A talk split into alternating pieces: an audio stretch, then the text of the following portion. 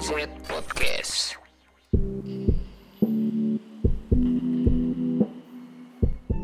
Assalamualaikum warahmatullahi wabarakatuh. Kembali lagi bersama saya Arkendo Pangestu Di mana lagi kalau bukan di GNZ Podcast. Maaf episode ini telat lagi ya teman-teman Tapi nggak apa-apa. Karena belakangan ini saya lagi maraton film-film yang udah saya tonton Habis itu saya tonton lagi gitu Film-film yang rilis di sebelum pandemi gitu Jadi saya lebih banyak em, referensi untuk podcast biar banyak gitu ya karena saya lagi habis tema nih gitu.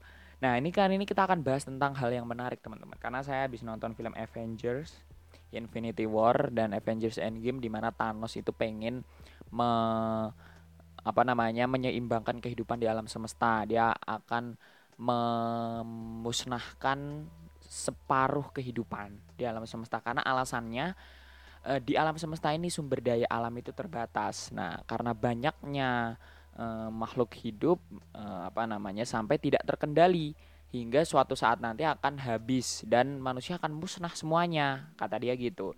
Jadi untuk menanggulangi itu eh, dibuatlah dia rencana untuk memusnahkan separuh kehidupan alam semesta. Ini berdasarkan film Avengers Infinity War dan Avengers Em- Endgame gitu ya.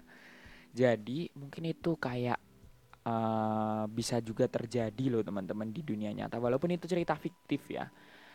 Nah, kenapa? Karena kita tahu sendirilah di bumi ini saja ya. Kita kan nggak tahu nih kehidupan di eh, planet lain atau kehidupan di alam semesta di galaksi lain. Kita ketahuilah yang kita ketahui di bumi ini saja. Di bumi ini sudah ada miliaran orang eh, makhluk, oh, istilahnya manusia, miliaran manusia yang hidup di bumi ini gitu mereka atau kita ya kita ini tergantung pada sumber daya alam yang ada di bumi ini gitu kan kita juga nggak tahu sumber daya alam yang ada di bumi ini seberapa banyak seberapa apa namanya istilahnya suatu hari nanti itu pasti akan habis. Itu memang memang seperti itu. Karena eh, istilahnya gimana ya? Yang pertama mungkin karena penggunaan manusia kita ini terlalu menyepelekan jadi terlalu boros dalam menggunakan sumber daya alam. Jadi yang terjadi adalah eh, apa namanya eh, sumber daya alam itu dikeruk keruk keruk terus sampai suatu saat nanti itu hanya menyisakan eh, cerita saja gitu ya. Ini yang saya bingung nih. Mungkin kalau cerita ini jadi kisah nyata ini sangat eh, masterpiece banget nih kayaknya nih ya. Itu dia teman-teman itu kalau apa namanya istilahnya gimana ya memusnahkan setengah populasi makhluk hidup itu eh, kayak genosida ya genosida kejahatan yang besar banget gitu kan itu kalau orang yang melakukan tapi ini kan eh, gimana ya cara menanggulanginya dalam hal kayak gini tuh sulit ya karena memang kita ini nggak bisa ngontrol miliaran orang yang ada di bumi untuk sama-sama satu pemikiran dengan kita gitu ya. Karena ya kita tahu sendirilah hal-hal yang baru terjadi saat ini gitu kan. Seperti apa namanya kudeta di Myanmar, terus ada lagi kudeta Partai Demokrat. Itu apa namanya ya? Seakan-akan menggambarkan bahwa tidak semua manusia itu memiliki satu pandangan yang sama kan begitu kan? ya kan diambil dari peristiwa yang ada di dunia nyata kan seperti itu manusia atau sekelompok orang saja belum atau hampir tidak satu pandangan gitu ya. Ada yang berpendapat ini berpendapat. Makanya kita kalau seandainya kayak Thanos ini mau mengendalikan atau mau memusnahkan separuh kehidupannya dalam semesta kayaknya nggak mungkin. Cuman yang patut kita perhatikan adalah eh, ininya nih eh, filosofinya dia gitu. Jadi dia karena sumber daya alam terbatas dan manusia apa makhluk hidupnya itu tidak bisa eh, menghemat atau seperti itulah. Intinya kan gitu kan ya. Nah hal ini kayaknya mungkin terjadi suatu saat ketika sumber daya alam yang ada di bumi ini habis gitu teman-teman. Habis sampai apa namanya memang dunia ini musnah tanpa arah gitu. Mungkin entahkah itu apa namanya kehabisan oksigen atau kehabisan apa pun. Karena banyak sekali kegiatan penebangan hutan secara liar gitu ya. Itu patut prihatin kan kita kayak gitu kan terus saya juga nonton film baru juga yang berjudul Space Sweeper yang dari Korea tuh kalau nggak salah ya.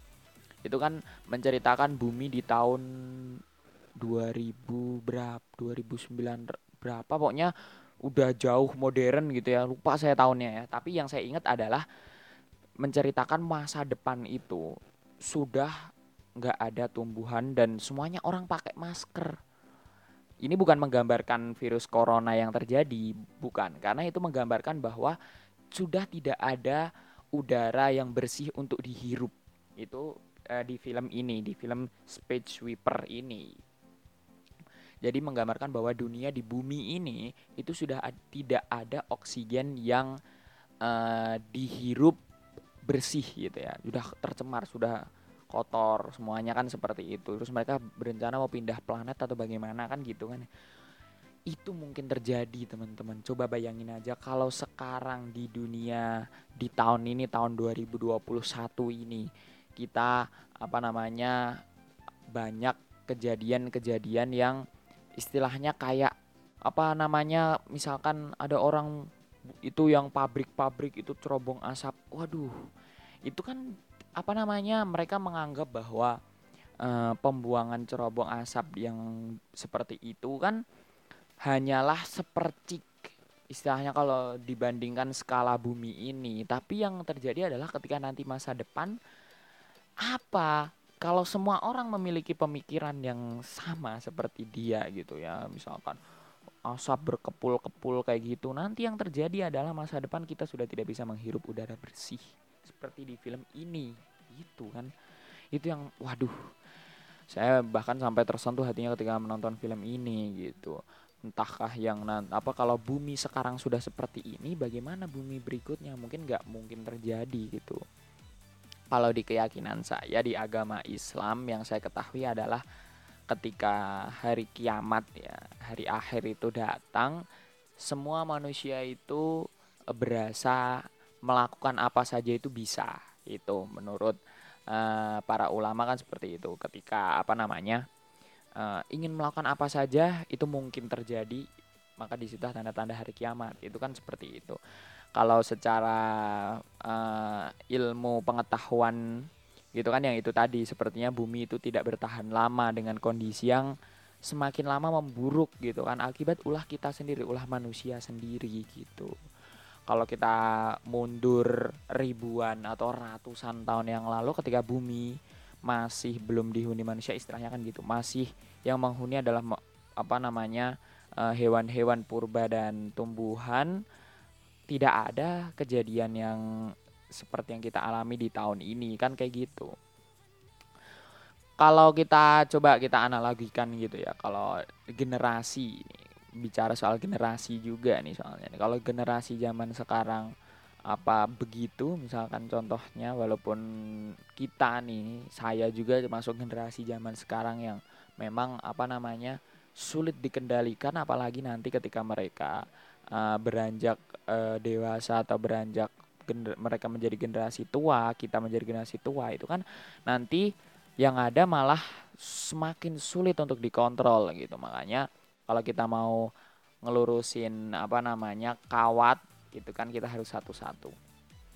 Jangan sampai ketika kawat itu sudah sudah apa namanya banyak atau sudah berkarat kawat itu ketika kita apa namanya lurusin lagi itu menjadi patah. Nah, sudah tidak bisa diluruskan kan seperti itu. Biasanya analoginya seperti itu. Ya gitu teman-teman ya. Nah, terus apa namanya bumi ini, bahas soal bumi ya. Di bumi ini manusia ini berlaku sewenang-wenang gitu ya, sesuai dengan keinginan mereka, sesuai dengan keinginan kita. Kita bisa melakukan apa saja di bumi ini. Sesuai dengan uh, apa namanya ya akal yang kita miliki, kita mampu melakukan riset perkembangan, kita melakukan apa saja yang kita inginkan kita bisa untuk melakukannya. Kan kita ada juga semacam istilahnya penelitian segala macam jadi nggak sembarangan untuk orang membuat riset yang dilakukan oleh para ilmuwan kan gitu. Tapi dibalik itu semua yang tidak bisa dikontrol yang nggak bisa dikendalikan oleh manusia sendiri adalah kematian teman-teman. Karena kematian ini kan menjemput ajal ini menjemput kapan saja di mana saja siapa saja tidak peduli dia pejabat tidak peduli dia rakyat biasa tidak peduli dia rakyat jelata tidak peduli dia orang kaya orang miskin tua muda semuanya juga akan mengalami hal tersebut makanya seberapa manfaat hidup kita untuk orang lain, seberapa manfaat hidup kita untuk eh, orang-orang uh, terdekat kita kan seperti itu. Makanya dengan memperbaiki sikap kita, yang pertama harus kita perbaiki itu adalah diri kita sendiri, bukan orang lain, gitu ya. Ketika kita sudah memperbaiki diri kita sendiri, lalu kita dapat mem, apa mengajak orang lain untuk berbuat kebaikan seperti yang kita lakukan gitu jangan sampai yang terjadi adalah uh, kita memberikan arahan pada orang lain tapi padahal diri kita belum melakukannya ya ini di sini saya juga mengintrospeksi diri saya. Saya bukan seorang malaikat. Saya bukan seorang yang suci. Karena memang semua manusia sama. Semua manusia juga memiliki kekurangan dan kelebihan. Makanya kita harus saling mengingatkan. Saling mengingatkan dalam hal kebaikan. Gitu teman-teman. Kita harus uh, apa istilahnya melindungi save bumi kita ini yang sudah umurnya sudah ratusan jutaan tahun kayaknya ya ratusan jutaan tahun atau miliaran tahun ya bumi ini ada di alam semesta ini makanya protect ya bumi ini tuh bisa kelelahan loh teman-teman kalau kita apa namanya tidak memberikan apa yang diinginkan karena bumi itu pengennya kita hidup dengan damai. Nah, kita udah hidup damai nih, jangan sampai kita tidak membuat bumi yang kita pijak ini tidak damai. Bagaimana cara membuat bumi damai? Cara membuat bumi da damai ini adalah dengan ya itu tadi kan ada circle of life. Circle of life ini yang, yang uh, istilahnya kalau di uh, film Lion King gitu kan, circle of life ini ketika apa ada orang yang misalnya makan apa makanan hewan lain makan hewan gitu. Misalkan kita oh kita makan hewan. Enggak maksudnya kita makan ayam. Ambil contoh kita makan ayam. Nah lalu kita nanti meninggal atau kita mati. Nanti kita nanti kan dimakan oleh organisme yang ada di tanah gitu kan. Lalu kita kembali uh, apa namanya menjadi rumput-rumput. Nah rumput-rumput itu yang akan dimakan oleh si ayam itu tadi gitu kan. Itu circle of life lingkaran kehidupan yang mesti itu bakal terjadi di semua makhluk hidup itu akan seperti itu. Bukan kita menghindari hal tersebut gitu ya dengan cara parno atau segala macam. Karena mau ke mana pun juga kita akan dijemput dijemput oleh aja kan begitu teman-teman. Yang terpenting adalah yuk kita jaga bumi ini kita rawat bumi ini. Jangan sampai yang ada di kisah fiktif ini terjadi kalau di kisah fiktif ini terjadi, waduh sangat mengerikan nanti anak cucu keturunan kita yang akan datang generasi ke depan mungkin 10 generasi ke depan akan rusak, akan tidak bisa menikmati bumi yang apa namanya elok yang kita rasakan saat ini gitu kan. Entah itu kayak di film Space Sweepers yang nggak ada oksigen bersih buat uh, dihirup atau udah sumber daya alam tumbuhan sudah pada ditebangi atau apa meteor mudah untuk apa menabrak bumi. Karena kalau apa namanya lapisan lapisan ozon ini menipis yang terjadi adalah bumi ini kan apa namanya mudah ditabrak meteor gitu ya. Ibarat kayak di Wakanda atau di film di film Black Panther gitu kan. Kan ada kubah vibranium yang melindungi Wakanda. Ketika diserang itu kan akan melindungi ketika lapisan itu menipis maka akan mudah untuk masuk. Seperti kayak di bumi aja. Di bumi kan ada lapisan ozon melindungi uh, kayak apa namanya batu-batu asteroid meteor yang uh, akan mendekat ke bumi karena terbakar dulu. Makanya nggak nyampe ke bumi. Kalau sudah nyampe ke bumi itu artinya ada bolong atau ada tipis lapisan ozon yang sudah menipis gara-gara ulah kita juga gitu. Memang ya manusia itu tidak ada kepuasannya ketika memiliki hal ini dia akan mencari hal lain yang belum dia gapai gitu kan. Tapi itu memang lumrah sih. Tapi yang tidak dilumrahkan adalah ketika harus merusak kehidupan yang lain gitu ya. Jadi kehidupan yang sudah dia miliki dia merenggut kehidupan lain untuk dia bisa hidup seperti benalu. Nah, kalau benalu kan begitu ya. Uh, apa namanya? Uh, dia tidak simbiosis parasitisme dia istilahnya kan begitu. Dia hinggap di satu pohon uh, dengan menyerap makanannya, tidak peduli pohon itu besar atau kecil, ketika pohon itu mati dia akan berpindah kepada po pohon yang lain untuk mencari uh, makanan seperti itu. Oke, gitu ya. Uh, saya juga mengingatkan buat teman-teman nih bahwa uh, di episode ke-11 nanti, episode depan ya di episode yang akan datang itu kita satu tahun anniversary Genjet Podcast makanya jangan lupa jangan sampai kelewatan dengerin ya di first time first impressionnya. Nanti akan semua di share juga nggak apa-apa ke sosial media teman-teman. Silahkan boleh gitu ya. Jangan lupa. Jangan sampai ketinggalan. Kayak gitu. Terima kasih saya Arkan itu bang itu pamit undur diri dari depan semuanya. Assalamualaikum warahmatullahi wabarakatuh. See you next episode